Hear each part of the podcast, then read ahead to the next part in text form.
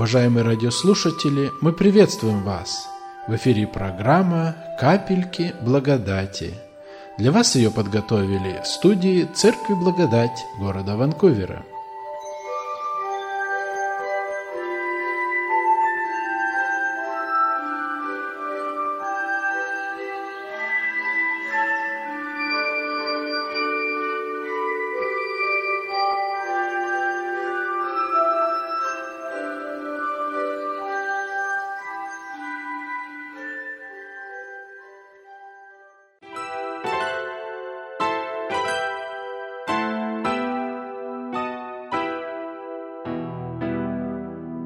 Когда я в духе созерцаю Мессию,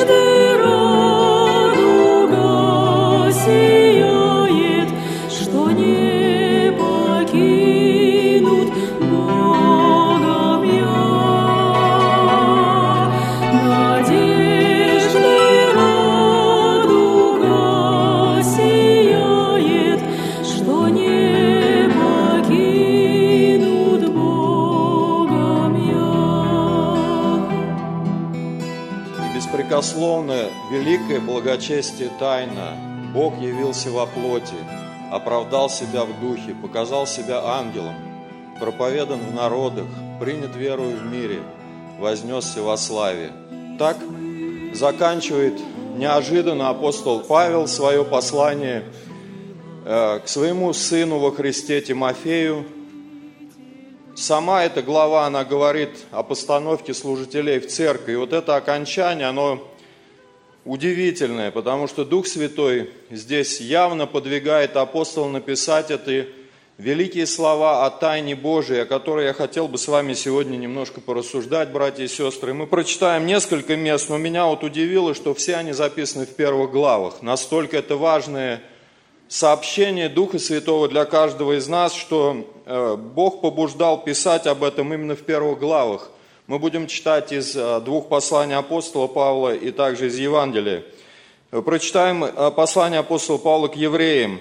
Э, будем читать из первой главы, с 1 по 4 стих. «Бог многократно и многообразно, говоривший издревле отцам в пророках в последние дни сии, говорил нам в Сыне, которого поставил наследником всего, через которого и веки сотворил» сей, будучи сияние славы и образ ипостаси Его, и держа все словом силы своей, совершив собою очищение грехов наших, воссел одесную престола величия на высоте, будучи столько превосходней ангелов, сколько славнейшее перед ними наследовал имя. Я также хотел еще два стиха с вами в этом рассуждении взять из этой главы и начать с того, что сказано о Господе, кем Он не является. И вот эти два стиха, они как раз в этой главе записаны. Это пятый стих и тринадцатый стих. И они оба начинаются вопросом, который Дух Святой говорит так.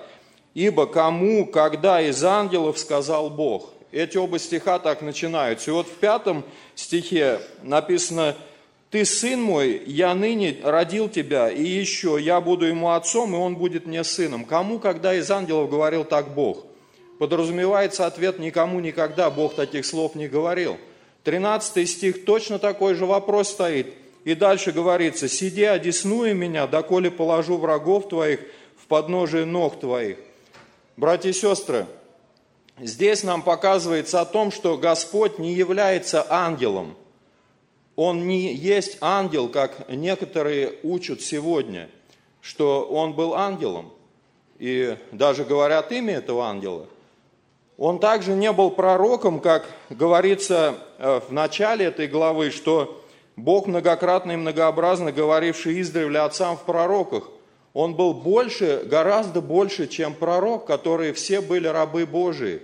И один из величайших пророков, Моисей, он так нам постоянно и преподносится э, раб Божий. И э, Писание, которое дает нам откровение Господне, оно говорит, что он всего лишь верный слуга в доме.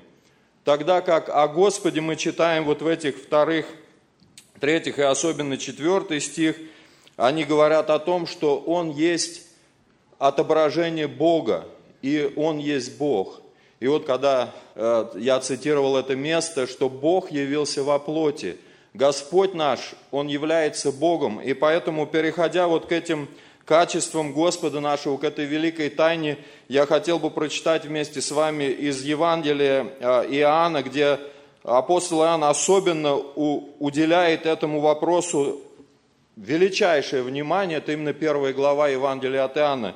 И мы прочитаем также выборочно из этой главы, я буду читать с первого э, и по пятый стих, и потом э, несколько стихов ниже. «Вначале было Слово, и Слово было у Бога, и Слово было Бог.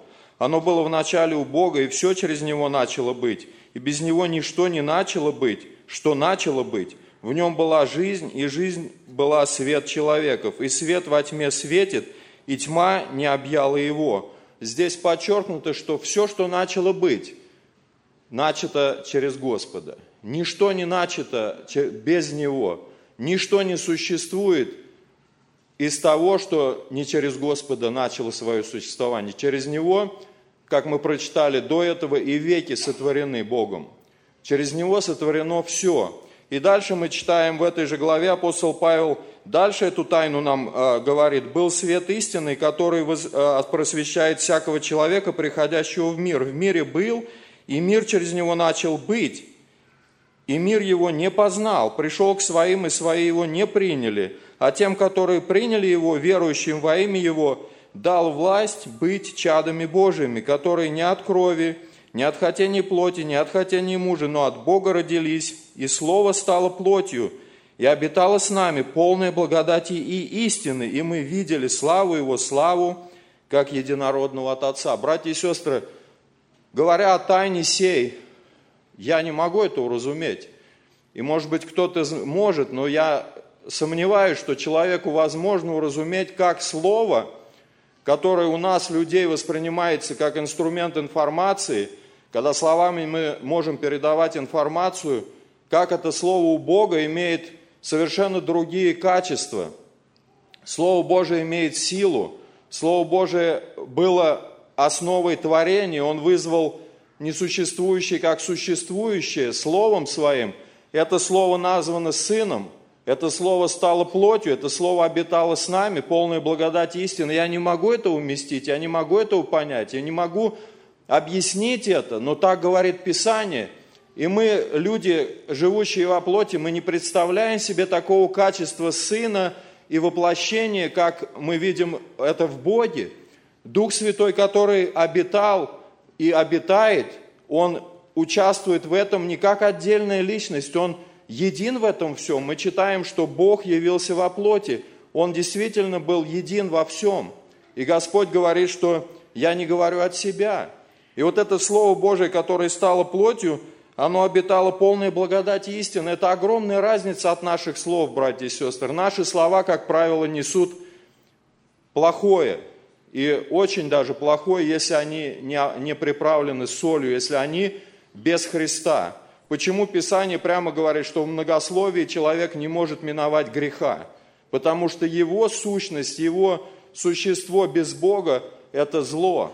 И написано в послании у Якова, что наш язык – это страшное орудие, которое воспаляется из самой гиены. И поэтому Слово Божие рекомендует нам быть немногословными, а если мы говорим, то говорить как слова Божии – Почему такая, а, такое большое предупреждение человеку? Потому что мы не можем без Христа нашими словами нести ничего доброго. Потому что только в нем мы получаем другую природу, другую сущность, и мы начинаем говорить другие слова, слова Божии, слова полной благодати. И вот дальше апостол Иоанн описывает, что Иоанн свидетельствует о нем и восклицая говорит, «Сей был тот, о котором я сказал, что идущий за мною стал впереди меня, потому что был прежде меня, и от полноты его все мы приняли благодать на благодать. Ибо закон дан через Моисея, благодать же и истина произошли через Иисуса Христа. Бога никто никогда не видел.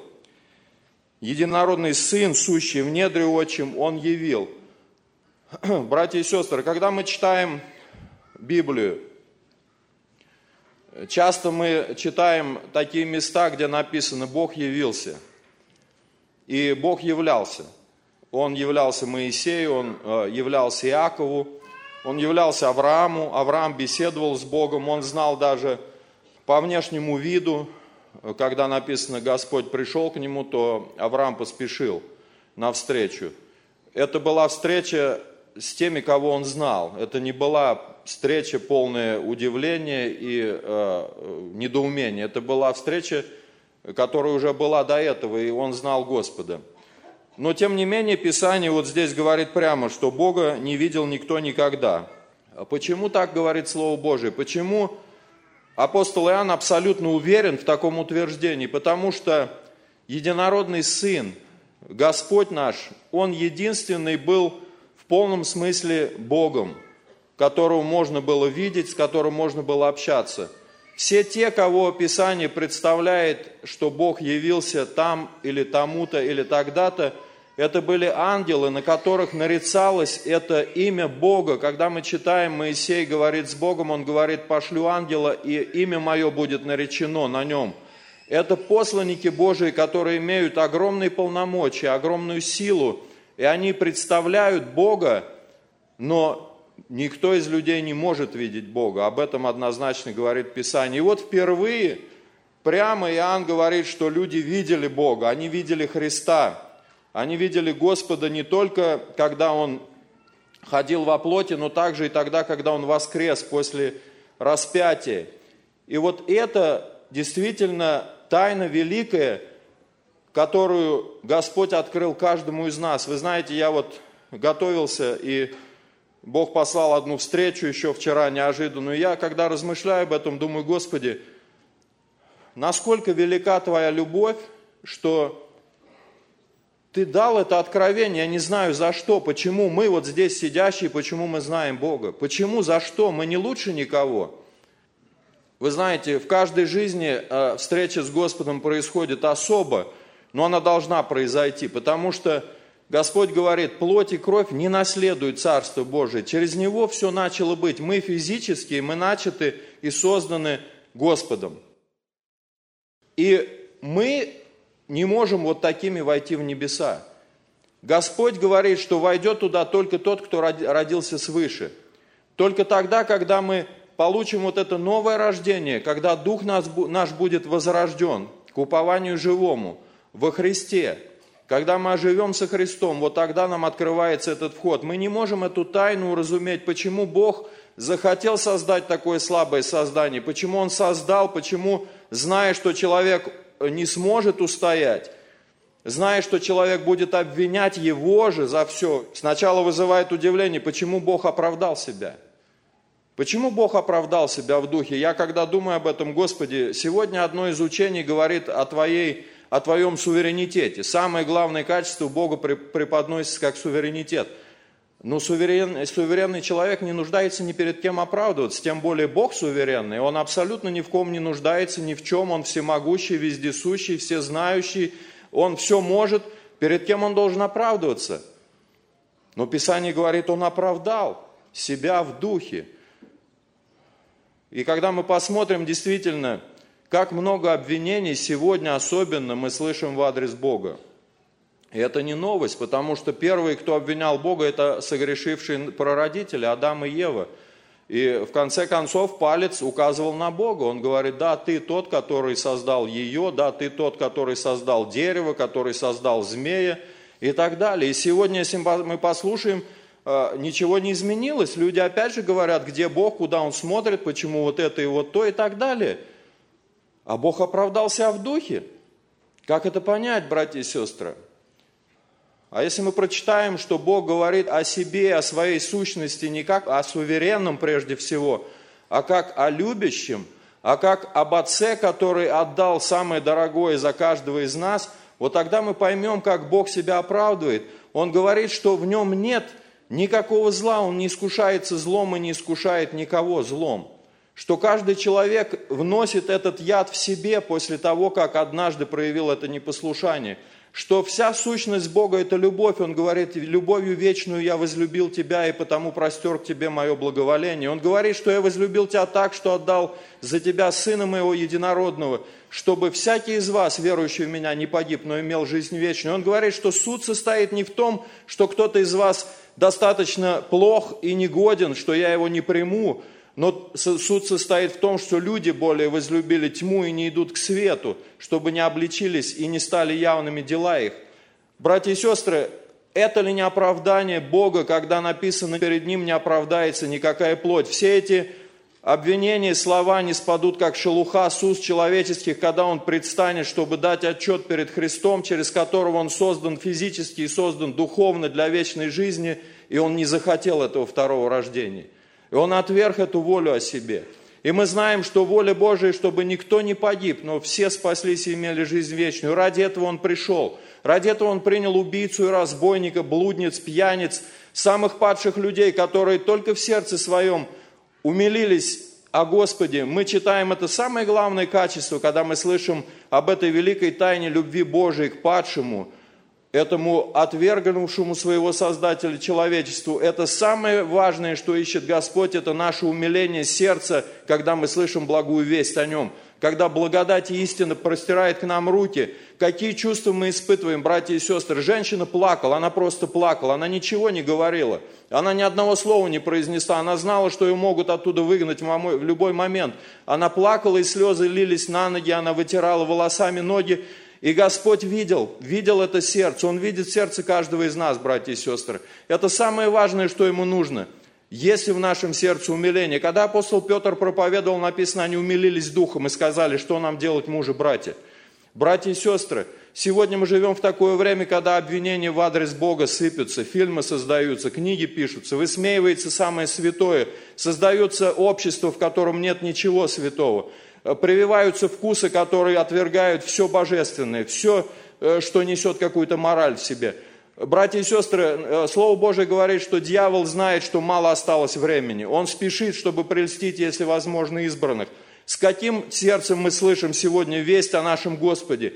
Он явил себя ангелом, показал себя ангелом. Я не знаю, братья и сестры, я не могу об этом ничего сказать. Это великая тайна, так говорит апостол. И хотя он имел чрезвычайное откровение – он, тем не менее, очень мало об этом говорил. И я думаю, мы это все узнаем, это приготовлено для нашего будущего. Но то, что сказано нам, понятно для этой земной жизни, насколько ясно оно. Господь говорит, чтобы мы возлюбили Его, и больше Он ничего не хочет. Когда Он говорил с Петром, Он только один вопрос ему задавал. Петр, любишь ли ты меня? Петр много ему обещал, он много делал, он много ходил, ревновал о Господе, он готов был с оружием в руках встать на его защиту, и когда Господь с ним разговаривает, он говорит, Петр, любишь ли ты меня? Три раза он задает ему один и тот же вопрос, и Петр плачет. Потому что он видит, что как человек его любовь ничтожна. Мы действительно без Бога ничего не можем. Наша любовь настолько несовершенная. Она всего лишь угождает нашим вкусам и привычкам. Но вот эта любовь Божия, эта мудрость, сходящая свыше, страх Господень, вот те качества, которые могут привести нас к Господу, могут сделать нас его угодными учениками, те, которые ищут не своего больше, а воли Божией, как угодить Господу. И поэтому мы прочитаем в заключение, опять же, из первой главы, это первая глава, и на этот раз это послание Колоссянам апостола Павла, прочитаем а, с 14 стиха и ниже, в котором в Господе – мы имеем искупление кровью Его и прощение грехов, который есть образ Бога невидимого, рожденный прежде всякой твари, не сотворенный, братья и сестры, рожденный прежде всякой твари. Это великая тайна, как Слово стало плотью. Мы не знаем. Но Господь сказал, и стало так. Это живое Слово Божие. И это Слово живо в Духе, потому что если мы поклоняемся Господу в Духе, это Слово действует в нас. И это э, Слово, которое есть образ Бога невидимого, рожденный прежде всякой твари, ибо им создано все на небесах, и что на земле, видимое и невидимое, престолы господствовали, начальствовали, властили, все им и для Него создано, ибо Он есть прежде всего, все им стоит, Он есть глава тела церкви, Он начаток, первенец из мертвых, дабы иметь Ему во всем первенство, ибо благоугодно было Отцу, чтобы в Нем обитала всякая полнота. Братья и сестры, вы знаете, когда мы жили в Советском Союзе, у начальников было такое взыскание, неполное служебное соответствие. Я думаю, кто-то помнит такое слово. Как страшно иметь Бога, который не полностью соответствует всему, что мы от Него ожидаем. Я не могу себе представить такого Бога, которому мы могли бы молиться, обращаться и знать, что Он не на все способен, Он не все Ему по плечу, не все Он может. Но мы имеем Бога, которому все возможно – и много раз Писание говорит, если что невозможное для Бога, если невозможное что-то, что ему невозможно, наш Господь исполнен этой полнотой.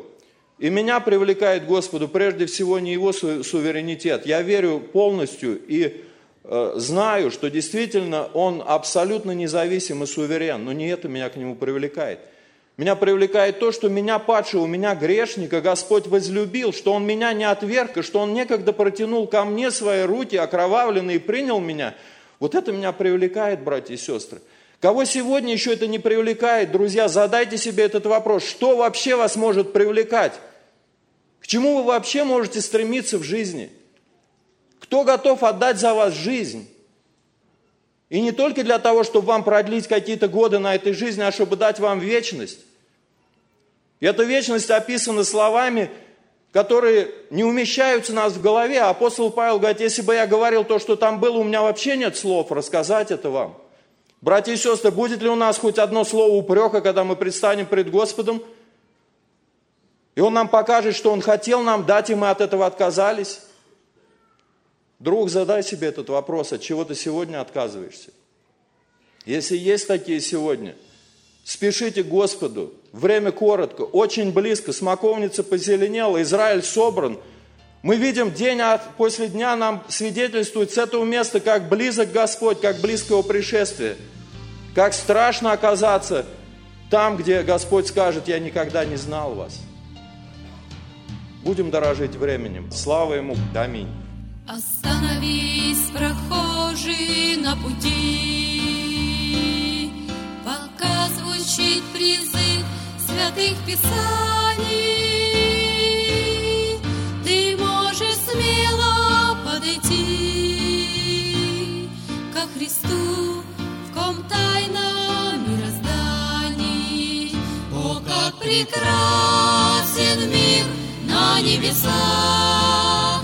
вышине свобода духа мысли жизненная.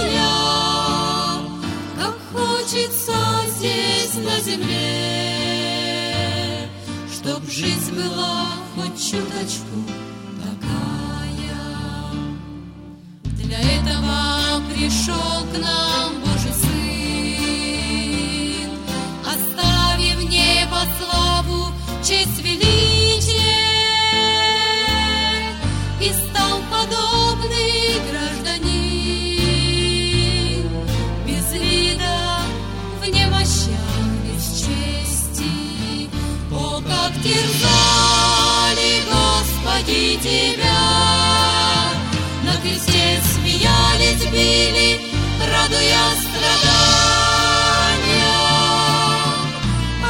молился в тишине,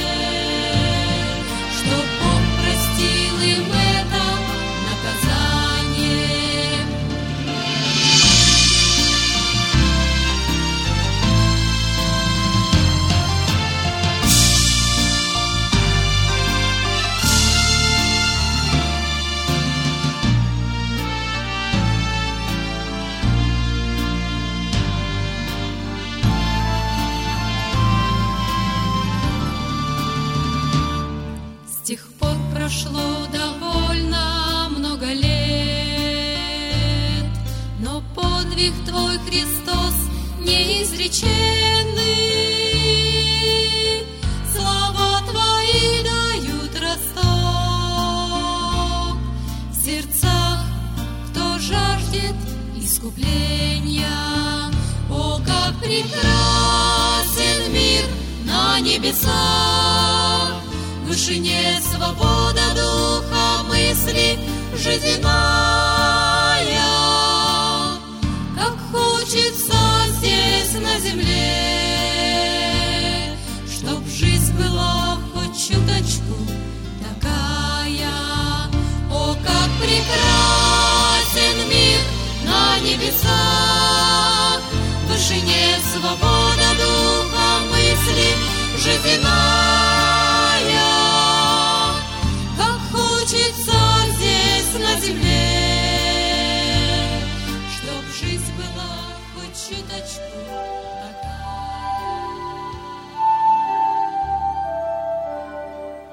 Вы слушали радиопрограмму «Капельки благодати», подготовленную в студии Церкви Благодать города Ванкувера. Если вы пожелаете найти нас, вы можете это сделать по следующему адресу. 800 North Андрисин Роуд, Ванкувер, Вашингтон, 98 661 или по телефону 360 904 59 52.